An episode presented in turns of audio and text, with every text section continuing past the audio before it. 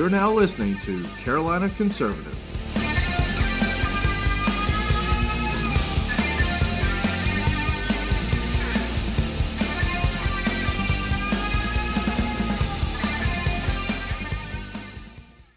Brian Hawley is with me today. He's running for NC House in District 53, which covers parts of Harnett and Johnston County. Brian is from Angier, North Carolina. He's a veteran and a former teacher. Brian, welcome to Carolina Conservative. Thank you, sir. Thank you for having me. Oh, thank you for being on very much. Um, so let's just jump right into it. What do you think is the, you know, two questions. What What do you think is the number one issue facing your district locally, and then also North Carolina as a whole? What What's the most important thing going on right now? So, you know, Matt, when I uh, first started to run, they had put me in District Six, right? And I conducted some surveys, um, and I've continued with asking those same questions with people. The surveys I did were online, and uh, the surveys gave me. I asked them, you know, the voters or the people inside the uh, the areas, what were the number three things, and uh, really four things. The number one, actually, for Harnett County as a whole and Johnston County, was education. Right. In Harnett County, when I did the survey, it was actually tied. Um, it was voter integrity and education. Those were the two top uh, items. Um, and of course, voter integrity in Johnston County is very high as well. So you're looking at education really is the number one issue that many people are concerned with, um, which I understand. Mm-hmm. Then there was um, the uh, voter integrity uh, infrastructure is always going to be high. So is transportation. You know, uh, people are scared right now with the inflation. That is actually something that has been coming up in a lot of uh, the events that I've been going to. Uh, you see it with our farmers where they're they're paying two to three times per ton more this year than they did last year for fertilizer. So there are a whole host of issues that many families are really scared about. But if I had to rank them still, though, that's where I think I would I would throw them in there. But inflation, I think, is is one of those that's right up there at the top, honestly. Yeah, and like you said, the farmers um, they're paying that much, you know, two or three times more for the fertilizer if they can find it. That's true. That's right. true as well. That's a lot of things in the market. Right. just like we see on the shelves, and when we go to the grocery store, if you can find it, you're paying more for it. Um, so you mentioned education as one of the top priorities. So let's move to education. What are your plans for improving the education for our children? So, education. What I had have observed while teaching, um, we saw. You know, I, I to me, I don't know what normal really is in teaching. I've heard while teaching, I heard all these things about, you know, this is not normal. This is, you know, not what teachers experience due to COVID. We saw all kinds of different things. We saw virtual. The decline in uh, scores and the decline in, you know, the the students' um, ability to be presented information and and conduct, um, you know, and absorb that information in a uh, really positive environment has been um, taken away during COVID, and it's it's slowly, I think it's slowly coming back, but the harm has already been done. Right. right. So, you know, a lot of the things that we would have addressed, I think, had I been in the office, would have been fighting harder to make sure that number one, we would have returned to the classroom. I understand the COVID concern. Number two, I'm not sure about the mandates that would have been pushed down on us. I think that that should have been addressed immediately because I don't believe government has. Uh, I don't think they have a right to mandate things on us like that. That's going to interfere with our freedoms. And you know, many people that opt to wear masks, that's their prerogative. But I don't like something like that being forced on me because while teaching, when I had to wear that mask, um, I got headaches almost every day, and, and you know, you're breathing in the same nonsense. But as far as addressing the scores, I've talked to some of my teacher friends. They are they are actually implementing a lot of things uh, that's actually productive, and it is actually proven uh, very well. But I believe education as a whole, what needs to change is government control. To me, that is the number one thing that needs to be fixed. Government has a monopoly in our education system. I believe in parental rights. I believe in school choice. I believe in you know doing what's right for our teachers. To me, it's a whole host of issues. But in order for us to return back to the foundations of education, which would be STEM for me, math, reading, writing, um, science, all those things that really matter for their futures, um, is are the, the policies that we should be pursuing. Um, we've seen while I was teaching, there was a couple of platforms that teachers suggested that I look at and possibly use. So when I opened those up, I saw a lot of uh, social things that I don't think was a, appropriate for a classroom. I'm not saying that they won't see worse in uh, social media, on TikTok, all these things, but government institutions, that being public schools, they have a responsibility to protect our children. All right. Parents need to know that these materials exist and that they should have a say if their, their children are exposed to these materials.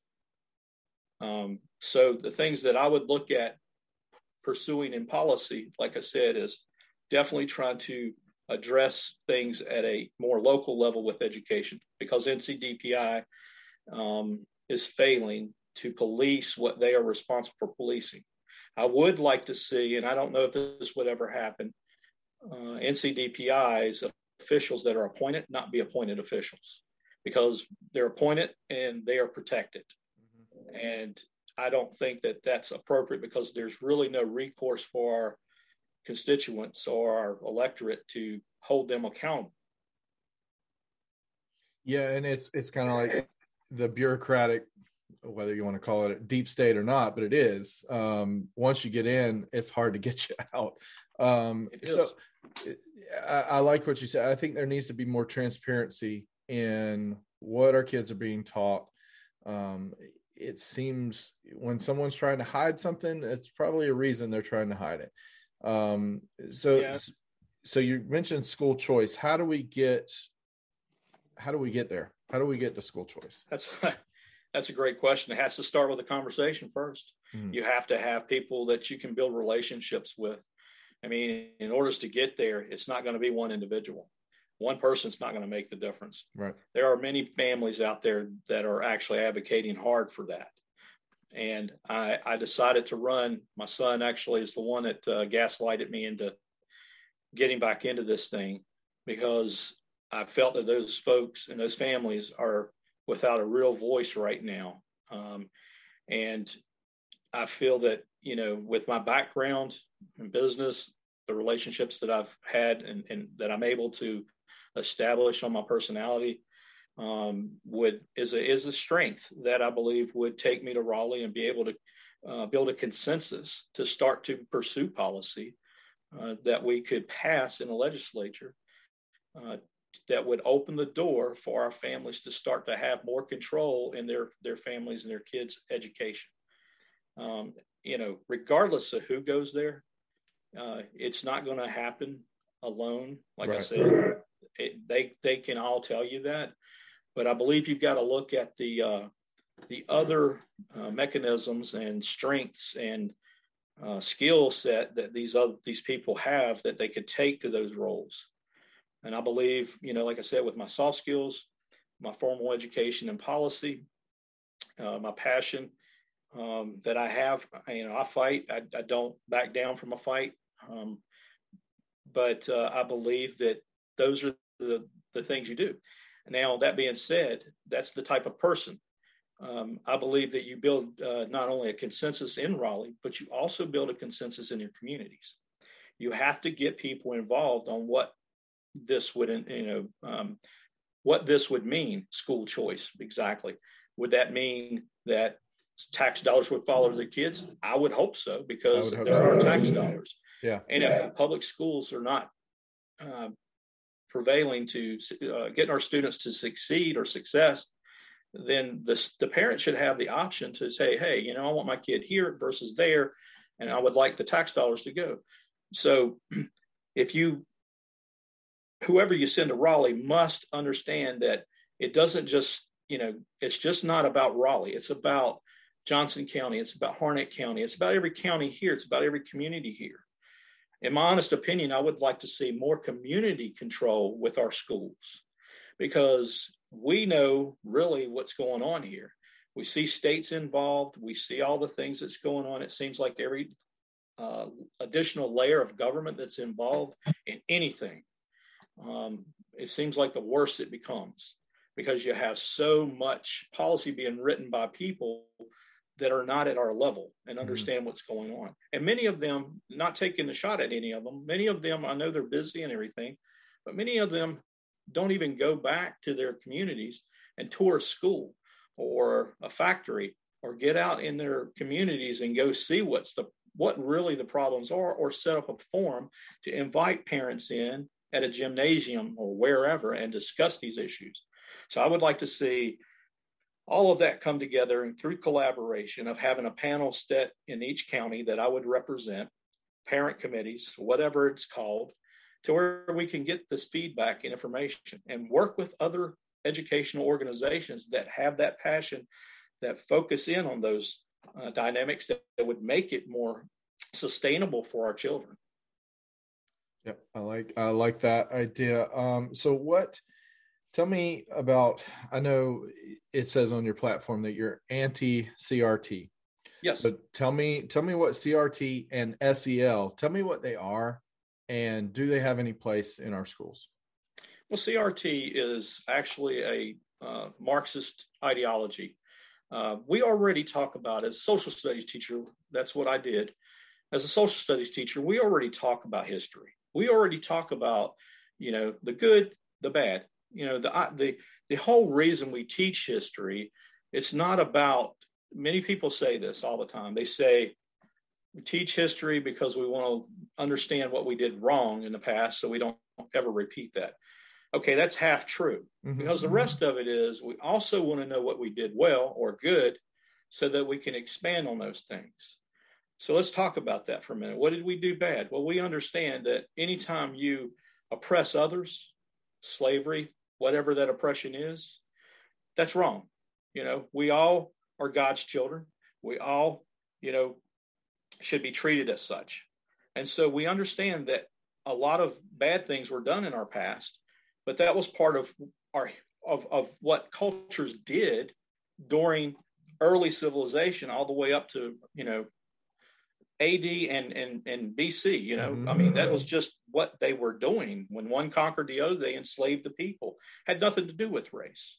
We're seeing this movement now that is taking what truly the, the evils and horrors that happened throughout history, and they're trying to expand that into uh, attaching our nation as an evil, racist environment because those that found that did our founding documents of course, they're trying to attribute them as slave owners and and those things. And what it's doing is it's it is embedding or excuse me, indoctrinating our our future to believe that there's more wrong with us than there ever was right with us, and that it's it's used to uh, erode the foundings of our our nation. And so we already teach history. We teach it very well. Um, is it is it 100% accurate? I would have to say no in my experiences because there are some things that I've I've witnessed and observed that I did not think was factual information being uh, brought into the classroom. But I will say this: for the most part, every teacher I know out there in public school systems is battling and doing a very good job. There are those that uh, align themselves with certain ideologies that you'll see, but that is the minority versus the majority of our teachers. Our teachers do a remarkably good job for the most part. Uh, so CRT is a it is not good for the classroom. It is not good for our communities. It's not good because it is victimizing one race and uh, saying that others are the cause of that oppression or victimization. And and while there, I've seen different documents come down about there's too much whiteness in the classroom, there's too much this, that it's all based on race. And that is just wrong. We should be talking about math, science, reading, writing, and the things of history that happened, the things that we did good in history that fixed those horrors, and how we can continue to expand on those things to make it better. Because this is the best nation on earth, in my opinion. It always yeah. will be, unless we continue to capitulate to the left and that Marxist ideology. Now, as far as SEL, social emotional learning, um, social emotional learning is a, a program that began uh, from CASEL um, not sure if you're familiar with that organization. Many people can uh, look that organization up, but it's based on leftist ideology. It, it's uh, to supposedly presented to help children deal with their emotions in classrooms to become better people and all that. We already have guidance counselors that do a remarkable job with doing these things.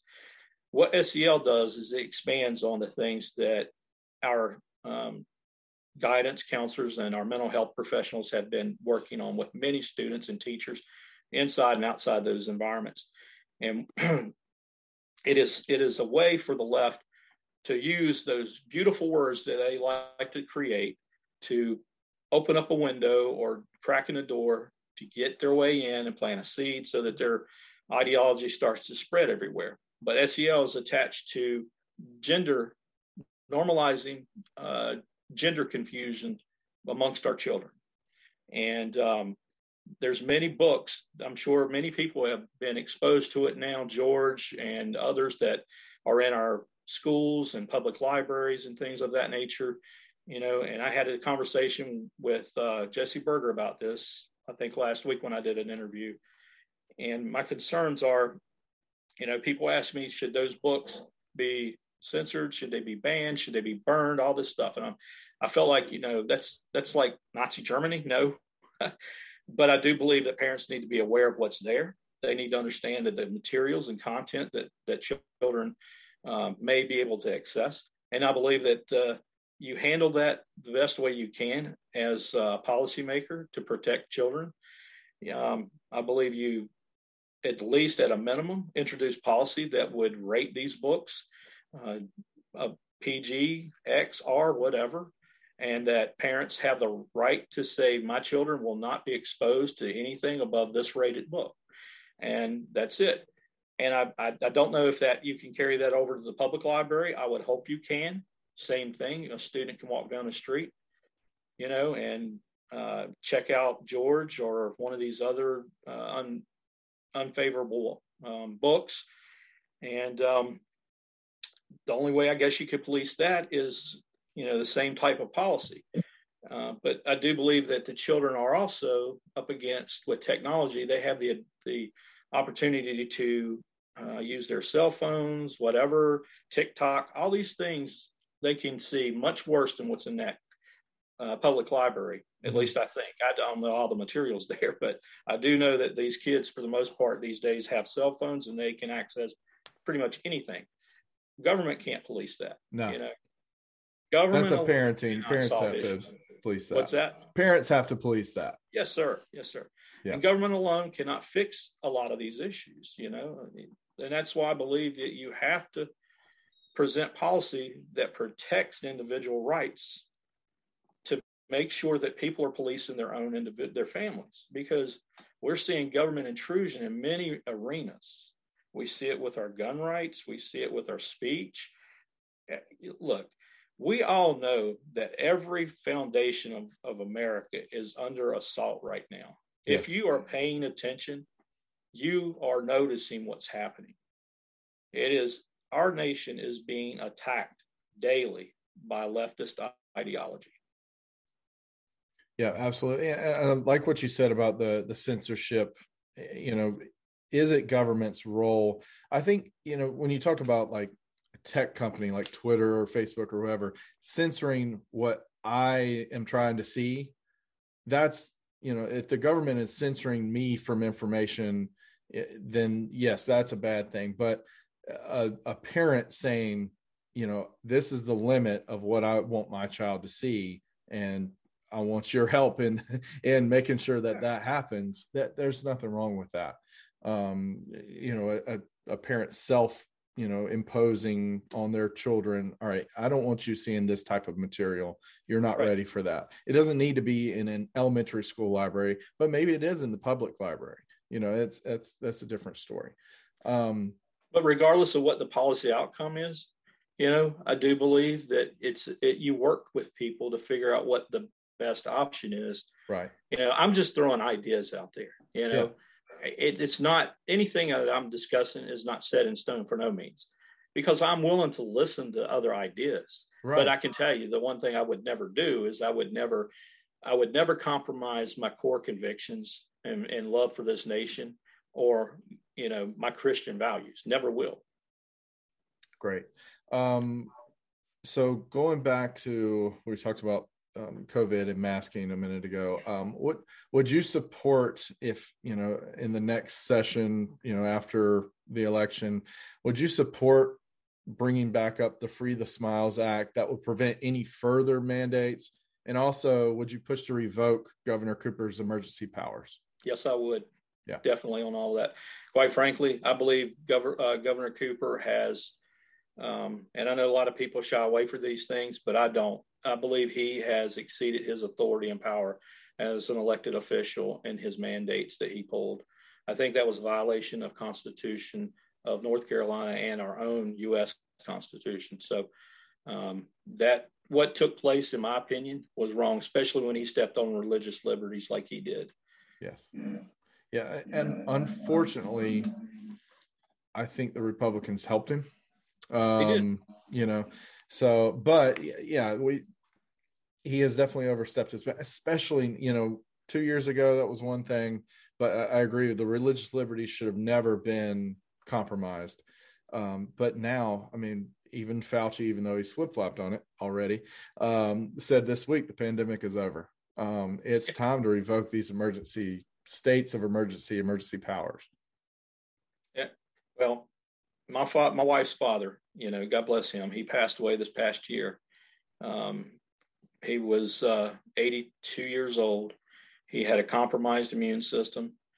He uh, was diagnosed with COVID. He had COVID pneumonia. Was in the hospital.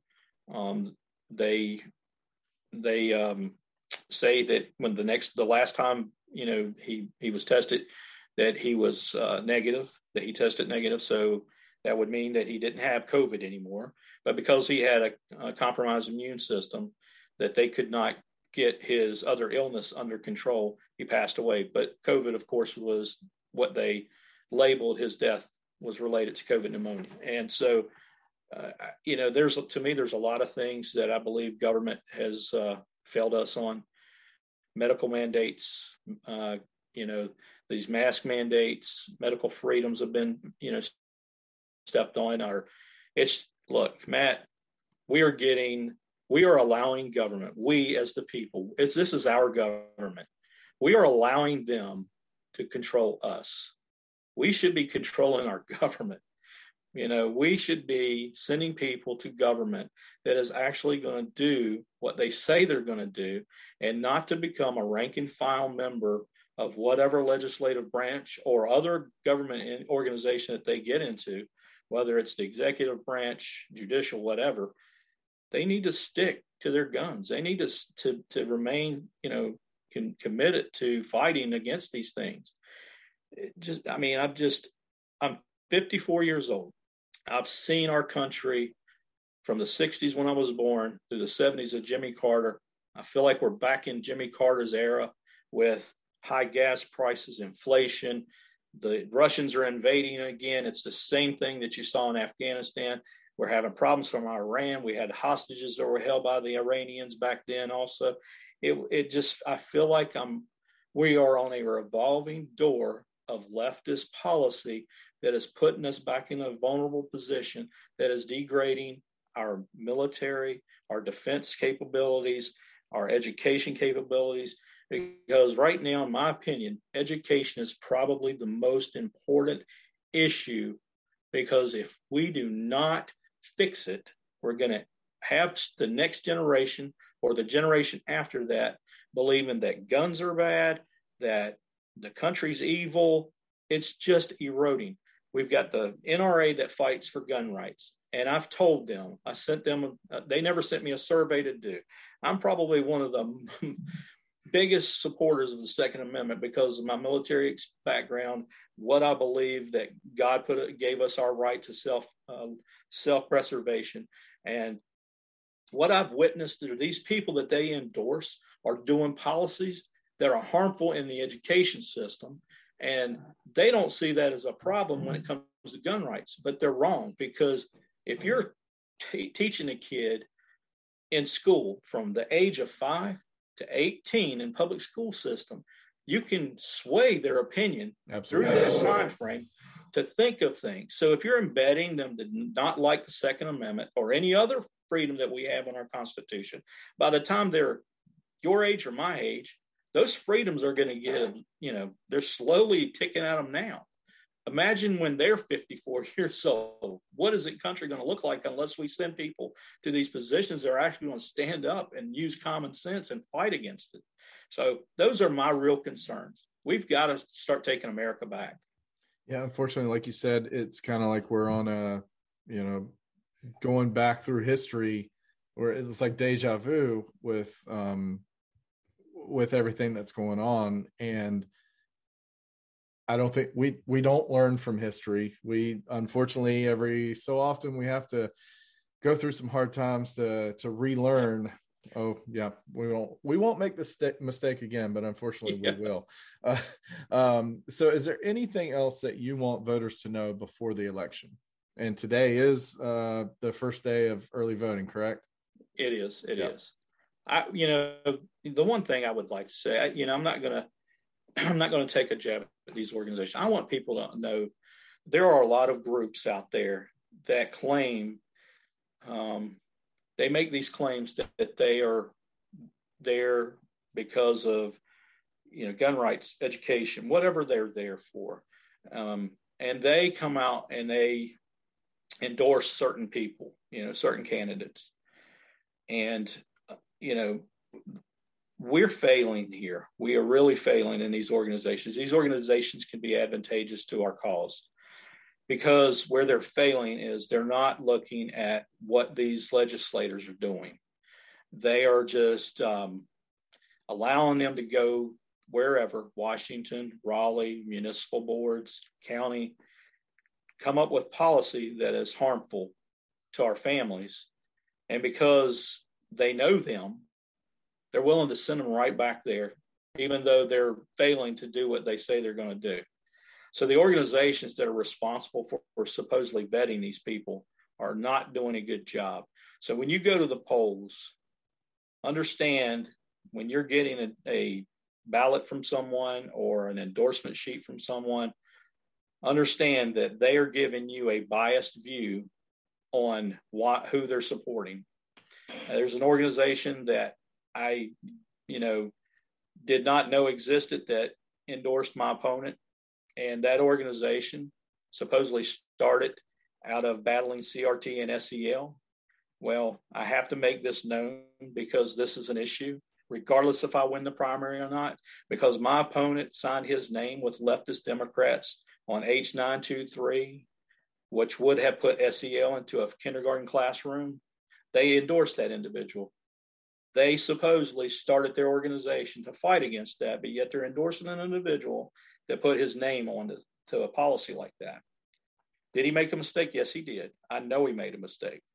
Don't know why he made that mistake, mm-hmm. but I know his name's been removed now, but we're talking a year after that policy had been presented. I just want people to be mindful that everything you hear out there, regardless good, bad, whatever, there's always a reason for it. Ask the reason why. And the last thing I'd like to say I'm a Christian conservative, American veteran patriot, husband, father, fighter. And I would be honored and humbled to have your support and vote today till May 17th. And I will fight for our families. Thank you. That's that's great. And I, you know, kind of lead, you know, going off of that, there's a lot of nice Republicans, good, good men, good women that are in positions of power, whether it's in the General Assembly or Congress or wherever. But they're making bad decisions, and yep. we need educated, on the issues, people who are going to fight and not compromise their values. And um, I do see that in you. Um, so, Brian, where can people find out more about you? Uh, easy to access me. I mean, I got uh, my Facebook page is, uh, you know, uh, Brian Hawley for NC House. Uh, they can go there. I have an Instagram. I have Twitter under my just my name, Brian Hawley. They can look me up there. Um, my cell phone number, I'll give that to them because I believe all public servants or people that wish to serve should be accessible. And my so my cell phone number is 910-308-7750. You can reach me through my emails. I have two that I use. My personal is Brian US, Brian B R I A N US, you not like United States, zero one at gmail.com. And then uh, Brian Hawley for House just my name, everything spelled out, no numbers, just all letters. Brian Hawley for House at Outlook.com. Okay, great. Brian, thank you again for joining me on Carolina Conservative today and good luck in the primary. Yep. Thank you, Matt. You have a blessed day.